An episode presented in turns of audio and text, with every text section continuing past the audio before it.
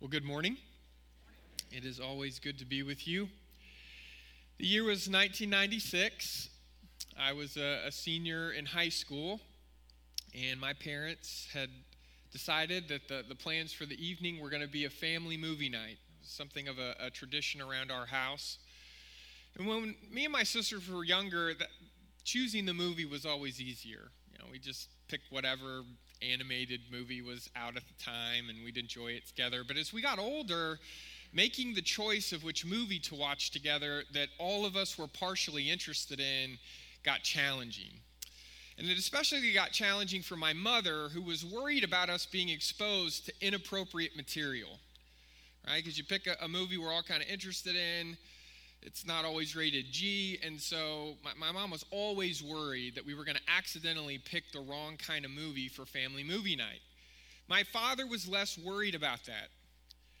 And so one Friday afternoon, he, he says, I've heard a lot about this movie, Braveheart. I think we should watch that tonight. And my mother had heard enough about it to be really nervous that this was not going to be a good balanced family movie. And so she said, The only way, Lewis, that we're going to watch this movie is if the remote never leaves your hand and you, you make sure that you fast forward past anything that our children shouldn't see. So now my dad had a fancy new VCR uh, with a remote. We've got a picture of the kind of remote it was. It, it's important that you understand how the remote worked for this story. So it had this wheel on it that, that was for fast forwarding, but it also allowed you to go into a frame by frame mode. There are 60 frames per second in a movie. 60. So he says, Yeah, I got this brand new VCR. It's going to be great. It's going to be okay. So he rents the movie, and we obliviously sit down to enjoy the famously family friendly film Braveheart. My mother is yelling at my father to fast forward literally every two minutes from the time the film starts. And he's doing an admirable job. I mean, he's, he's fast forwarding. So the movie's pretty short. Uh, there's, there's a lot of people with blue paint fighting. I, we can't see much of that. And he's doing great and, until we hit a scene that had a different kind of inappropriate material. There's a wedding night in Braveheart. If I'm told, if you if you blink, you'll miss it. But that's not how it unfolded in our living room. because my mother could tell by the lighting and the music and what was happening that it was about to get inappropriate. And so she starts yelling at my father to fast forward, which he does. But he accidentally fast forwards so far, we miss some, what he calls important dialogue to understand the plot, which none of us know at this point anyway. So he tries to go back just far enough for the dialogue, but he manages to rewind right into the middle of the inappropriate content. My mother's screaming at him at this point. She has now left the couch and she is covering my eyes from whatever's happening on screen. And my dad is so rattled, he goes from fast forwarding to pressing on accident the frame by frame thing on the scene. And so now she's screaming at him, Turn the wheel faster, Lewis, turn the wheel faster. And I hear him trying, and I, he's like, he's to set the remote on fire. He's trying so hard to get through this scene. Needless to say, the Robinsons never finished the film Braveheart. I mean, ever. And it took us months before we sat down to watch a movie again together. It's hard, isn't it, as a parent, as, as you try to decide what you're going to let your children see. Because we live in a world that's filled with images. Some of it's beautiful, breathtakingly beautiful. It's good, uh, it's sacred. Uh, and then there's other images that are troubling. And we have to balance as parents what we let our children see, what we try to, to help them not see. And there's things that, that they're just too young. We, we don't want them to see. There, there's some things we just hope they'll never see, no matter how old they get. We want to shield them. We, we don't want them to be exposed to, to something, right? To, to images that might trouble them or confuse them and cause them to have feelings that they don't, they don't understand or they, they don't know how to get away from. We don't, we don't want to expose our children to things that we know could be harmful to them. But then there's another side of this. About 20 years ago, it seems like, or so, we, we started talking a lot more about something I hadn't heard much about in our culture, which was something pretty basic, but I think we've all heard peanut allergies, right? That I never really heard much about it. And then suddenly I realized that there were people that were allergic to peanuts and not just a little bit. I mean, they, they could go into to shock. They could, they could stop breathing. They could die. And so suddenly it was a conversation that people had. And doctors were starting to have conversations with parents and saying, you know, because of the risk with, with peanut allergies, you should shield your child from being exposed to, to peanuts uh, from, I think, birth to two years old. Don't, don't let them have peanuts, don't let them have anything with peanuts in it. And, and it made sense, right? There's an abundance of, of caution. Give them a little time to get a little bigger and a little stronger and to be able to handle any sort of adverse reaction they might have. But here's what has happened since then, right? That we now have some doctors saying, we think now that by not exposing children, all children, to peanuts until they're two years old, we are actually creating a situation in some children where they're allergic to peanuts for the rest of their lives when they wouldn't have otherwise been. Right? That, that there's this strange reality in life where we understand that sometimes underexposure can be as harmful as, as, as overexposure. And so we have this, this difficulty where we've got to try to find that balance. Now, we're all different, we're, we're unique in countless ways. But I have yet to run into a person who doesn't love a good story. We, we love good stories. We, we watch them, we read them, we listen to them, we get caught up in them. And, and we do that because they, they don't just entertain us, they, they can capture us they can take us somewhere out of out of kind of the, the mundane everyday lives that we have into something that, that feels exciting or adventurous or maybe they give us hope or joy when we're not really finding that in our own lives captivating compelling stories are something that that people have always loved and and will always love well there's this there's this one captivating compelling story that the apostle paul experiences in his life we call it the story of the gospel, the story of the, the life and the death and the resurrection of Jesus Christ. And it's not just compelling to Paul, it's not just captivating to Paul, it's doing something different, right? Because it's not just inviting him into some, some kind of better world. It's, it's not just taking him to some alternate universe for a little while in his imagination, because it doesn't matter how, how good a story is. Oftentimes, when it takes us someplace in our imagination, we don't really stay there. The, the best of stories often fade from our hearts and our minds quickly, but this story, this story stays with Paul. And it's not so much that it takes him someplace else, into a different world or an alternate universe. No, Paul understands something about the gospel story, the, the story of Jesus' life, death, and resurrection. And it's not that it takes us out of this world to a different one, it's that it changes our world. It breaks into our world, into our lives. And it doesn't it doesn't fade like any other story that we've ever read or listened to or watched. It, it holds on to us. It changes everything. The, the story of the life and the death and the resurrection of Jesus Christ means everything. Changes that all things are made new. And Paul understands that that's not just true for him, it, it has to be true for everyone, whether they realize it yet or not. It has to be true for everyone he talks about this amazing story, this, this story that comes to us and changes our world and changes us in his second letter to the Corinthians. Got a Bible, open up to Second Corinthians chapter 5. We're going to start reading together in verse 14.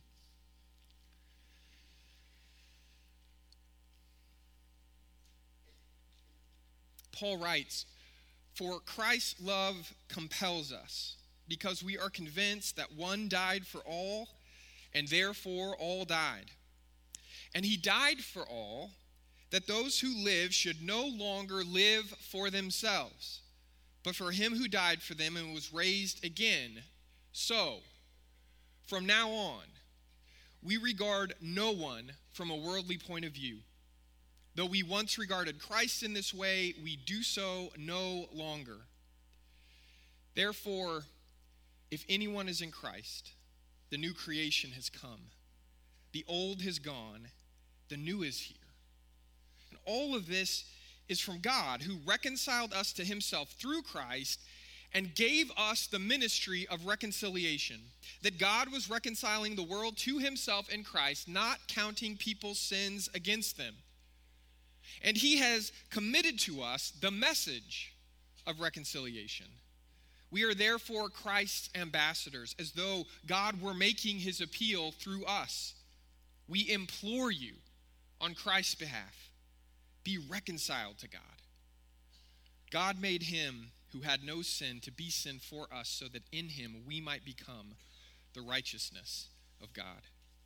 This is, without a doubt, one of my favorite collection of verses in the Bible.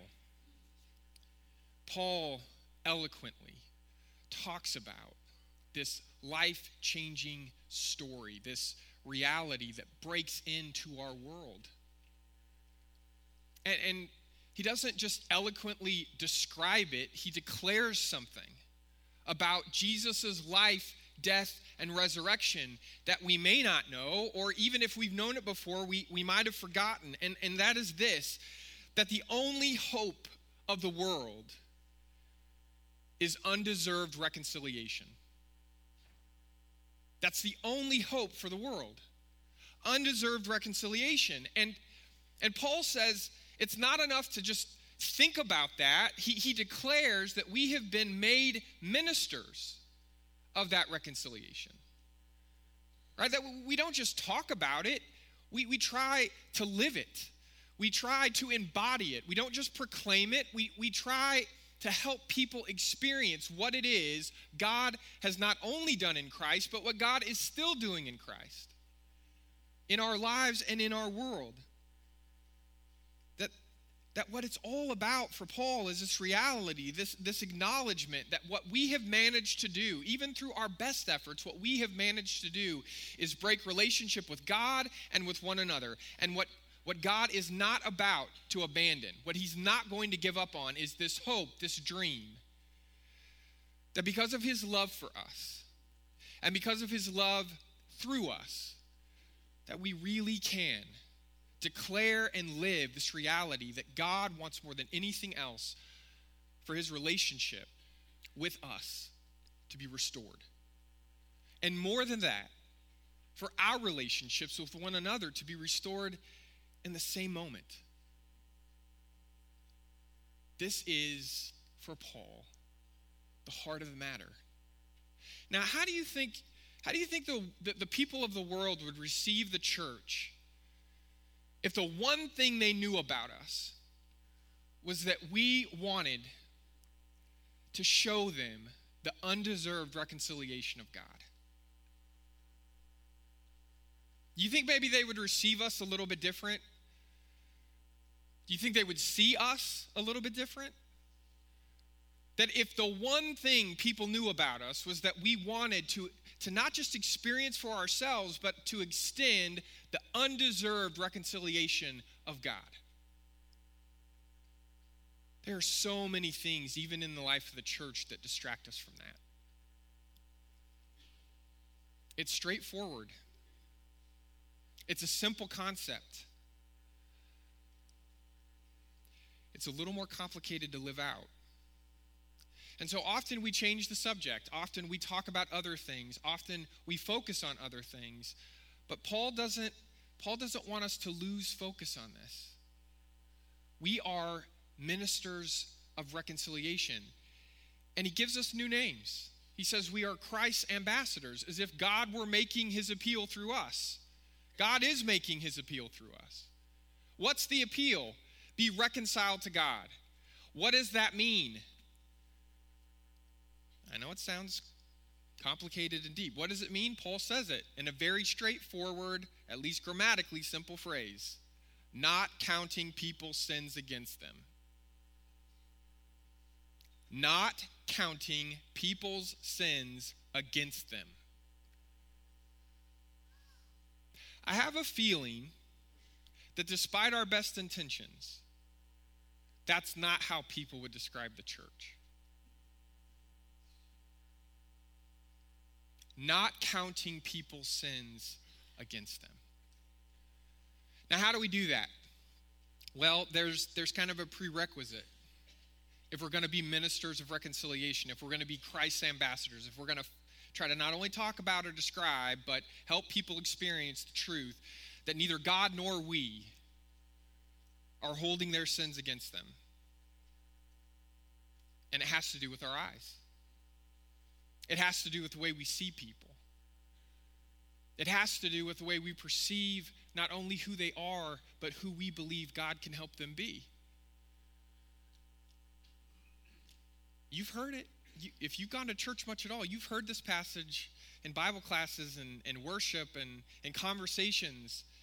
You could say it with me. From, from now on, we regard no one from a worldly point of view. From now on, we regard no one from a worldly point of view. Paul has a habit in this passage of saying things directly that are, are challenging to live out. How do you become a minister of reconciliation? How do you become somebody who is Christ's ambassador? You stop seeing people the way we always tend to see people. And you try to find a way, through the power of the resurrection, to have new eyes, to have a new way of seeing, a new way of, of seeing not only the person who stands in front of you, but the potential that grace makes, makes possible in them and through them and for them. It's hard to make that choice over and over again. From now on, Paul says, we regard no one from a worldly point of view. It's, it's not just children whose vision we try to limit. Right? It's not just family movie nights. It's all of us. We try to limit what we have to see, don't we? I mean, there's there's things in our world, there's there's things in our lives that we just we don't want to acknowledge. We we don't want to see it at all.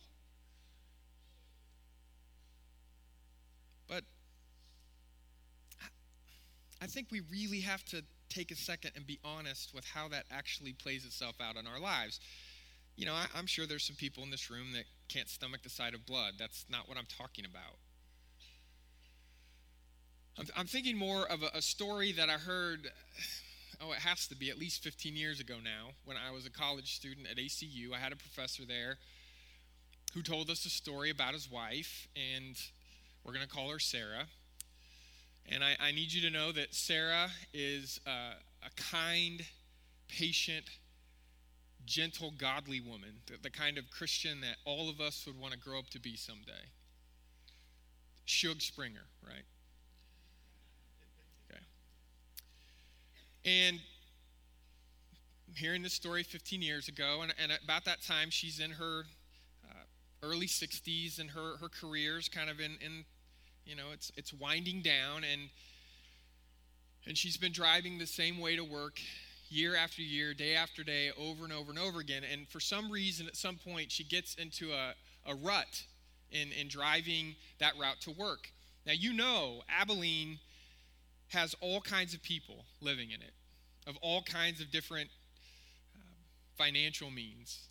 And in, in a town this size, you can try to avoid seeing that, but you have to work at it. You have to try to not see people who are struggling on the streets. Well, she, she's taking the same route to work every morning, and it just so happens that she gets stuck every morning at the same stoplight, right? Eh, she never gets through it. And there happens to be a guy that stands there with a cardboard sign every morning. Every morning. And you can imagine when that happens day after day, the, the, the journey you go through in your heart of what to do. And maybe the first few times she scrounges around in the car and she finds some money and she gives it to him. But day after day after day, she gets stopped at the light. He's standing there, the cardboard sign's there, begging for help, and she knows that he's not a couple of bucks from anything. Right? But she doesn't know what to do. And she goes through times where it makes her feel ashamed, it makes her feel angry, it makes her feel frustrated. She gets tired of it, and, and she can't take it anymore. So, what she decides to do is to take a different route to work right? So she doesn't have to see it anymore. because seeing a social problem day after day after day that she doesn't feel like she, she knows how to how to fix it all it's just too much. It's not something she wants to see. Now it'd be easy for us to say i wouldn't do that. But we do it. We intentionally stop seeing. We intentionally close our eyes to things that we give up on ever changing, ever getting better. And it may be for you, it may not be somebody on, on the side of the road. It may be that you can't watch one more moment of nightly news because of what you're going to hear. It, it may be that you, you can't handle one more story about injustice in our world. It may be that you can't handle one more expose on, uh, on sexual slavery that's going on all over the place and in our, our nation, and I'm guessing in our city. Right? All kinds of pain and problems and sorrow, and we don't, it, it gets to, to the place where we say it's too much. And we close our eyes.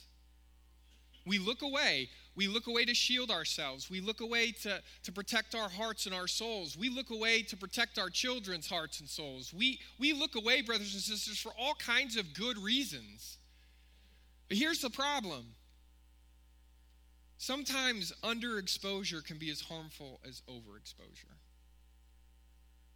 That something starts to happen to us in our world when people who follow Jesus, who lived and died and rose again, and now declares that everybody can live and die and rise again, that the, the resurrection is not just a historical fact, but it is a present reality, that somehow we believe that nobody is beyond hope.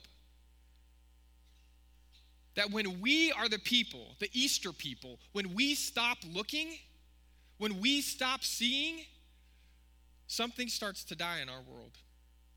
Something starts to die in us. And we all make the choice of whether or not we're going to allow the power of the resurrection to change how we see in a world where there are things we just don't want to see. We simply cannot be ministers of, of reconciliation. We cannot be Christ's ambassadors if we're always looking away or closing our eyes to the things that we don't want to see the people, the places, the situations all around us and inside us that desperately still need reconciliation. So we're going to have to find we're going to have to make the choice, right? To find the courage, the, the compassion that it's going to take to look, to really look, to really see all the unreconciled, broken places in our world, in our nation, in our town, in our neighborhoods, in our church, in our own families, because those places are there. And I know it's hard. I, I know it's difficult. I know it's the last thing we want to do sometimes. I know it scares us if we're honest. But do you remember what Paul says to us this morning? From now on, we regard no one from a worldly point of view. We once regarded Christ in that way, but we do so no longer. If anyone is in Christ, the new creation has come. That's what Paul says. Or another way to say it is if, if anyone is in Christ, all things are new. If anyone is in Christ, they're given new eyes, resurrection eyes that help them see, to really see. Not just the darkness, but to see beyond the darkness to the light, to the life that God and God alone makes possible in our lives and in the lives of other people who we are tempted to not actually see. If anyone is in Christ, the new creation has come. And it changes it changes everything. And if it's going to change everything, it's going to have to change how we see everything and how we see everyone. With resurrection eyes, we, we no longer see our world as a place of evil where the only option is to run away from it. Instead, what we understand is the evil in our world is losing. And even though it's losing, it's still hurting people all over the place. And so our world is a world of great suffering, of great beauty, but of great suffering. And we are not called to run away from that suffering. We are instead called to run towards it.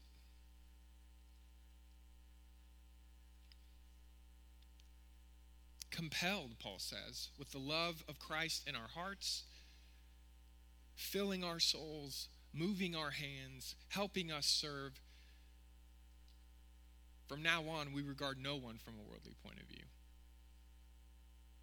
With, with resurrection eyes, we, we no longer see our personal happiness as a, as a goal that we'll spend any amount of money on ourselves to reach and experience. But from now on, we're going to decide that the most worthwhile goal we can possibly have in this life is to partner with God to love God, to love our neighbors as ourselves, and to be willing to spend any amount of financial resources to invest in that kingdom goal instead of our own.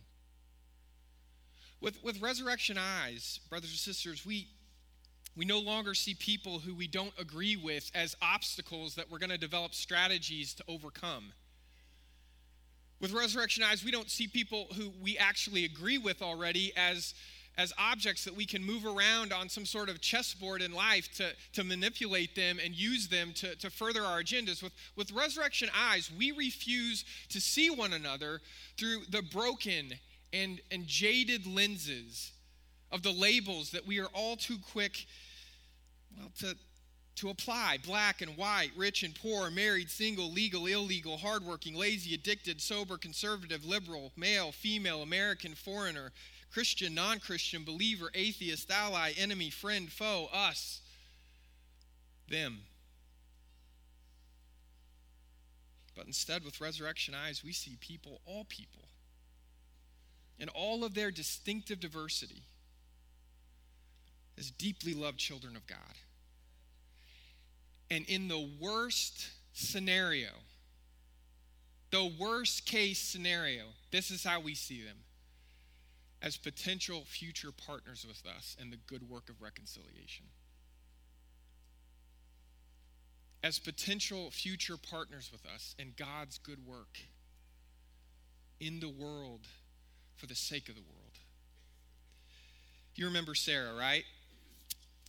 The, the gentle, kind, godly woman who couldn't take it anymore. She started driving a different way to work. Well, I don't remember. I heard this story a long time ago. I, I don't remember how long it took her, if it was a couple of weeks or if it was a few months or if it was a couple of years. I don't know. But at some point, she found herself taking that same route back to work and she found herself stuck at that same stoplight. And she looked out her window and she saw the same person holding the same sign, but this time she saw something entirely different because she was looking at him through resurrection eyes. And this time, she didn't just see a social problem that she didn't know how to fix. This time, she saw a person with problems who she refused to define by his problems. She saw a person with God given dignity and worth. She saw somebody who, if, if somebody would just care enough to stop and talk and really listen that that this this broken person was more than just a broken person that that he had potential that that he had gifts that that he could he could be a blessing to other people in the world if somebody would just care enough about him to help him to to let him become that blessing.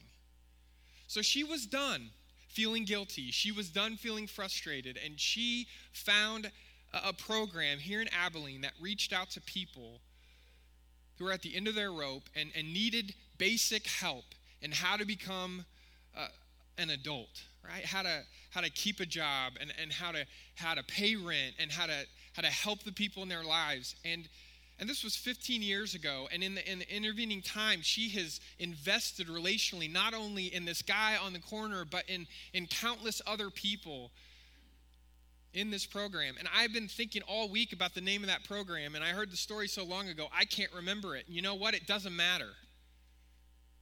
Pick a name Salvation Army, Love and Care Ministries, Christian Homes, Christian Services.